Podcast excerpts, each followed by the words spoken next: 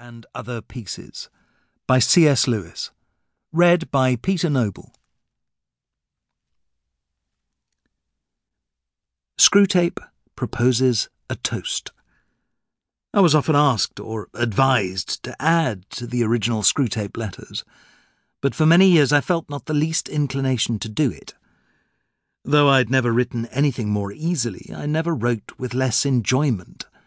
The ease came, no doubt, from the fact that the device of diabolical letters, once you've thought of it, exploits itself spontaneously, like Swift's Big and Little Men, or the medical and ethical philosophy of Erewhon as Anstey's Garuda Stone.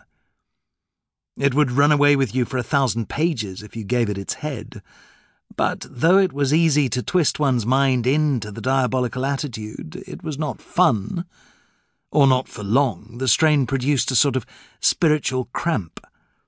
The world into which I had to project myself, while I spoke through Screwtape was all dust, grit, thirst, and itch. Every trace of beauty, freshness, and geniality had to be excluded. It almost smothered me before I was done. It would have smothered my readers if I had prolonged it. I had, moreover, a sort of grudge against my book for not being a different book, which no one could write. Ideally, Screwtape's advice to Wormwoods should have been balanced by archangelical advice to the patient's guardian angel. Without this, the picture of human life is lopsided. But who could supply the deficiency? Even if a man, and he would have to be a far better man than I, could scale the spiritual heights required. What answerable style could he use? For the style would really be part of the content. Mere advice would be no good. Every sentence would have to smell of heaven. And nowadays, even if you could write prose like Traherne's, you wouldn't be allowed to, for the canon of functionalism has disabled literature for half its functions. At bottom, every ideal of style dictates not only how we should say things, but what sort of things we may say.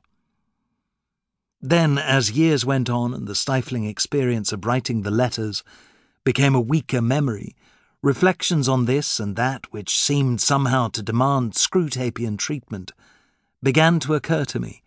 I was resolved never to write another letter.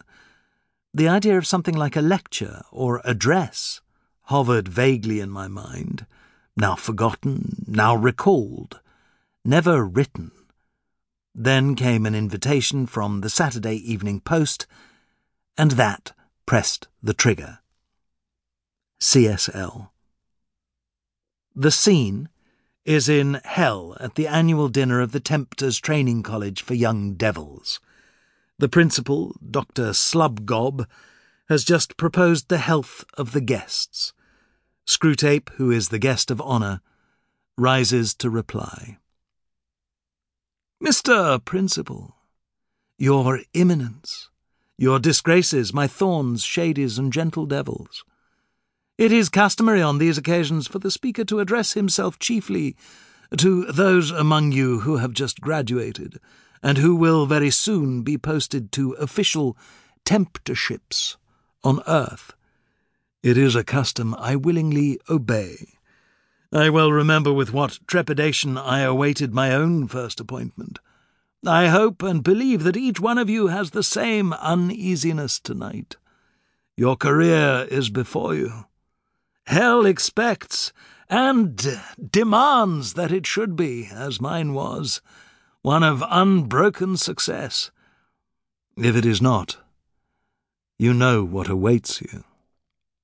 I have no wish to reduce the wholesome and realistic element of terror, the unremitting anxiety which must act as the lash and spur to your endeavours. How often you will envy the humans their faculty of sleep. Yet at the same time I would wish to put before you a moderately encouraging view of the strategical situation as a whole. Your dreaded principal has included in a speech full of points something like an apology for the banquet which he has set before us. Well, gentle devils, no one blames him. But it would be vain to deny that the human souls on whose anguish we have been feasting tonight.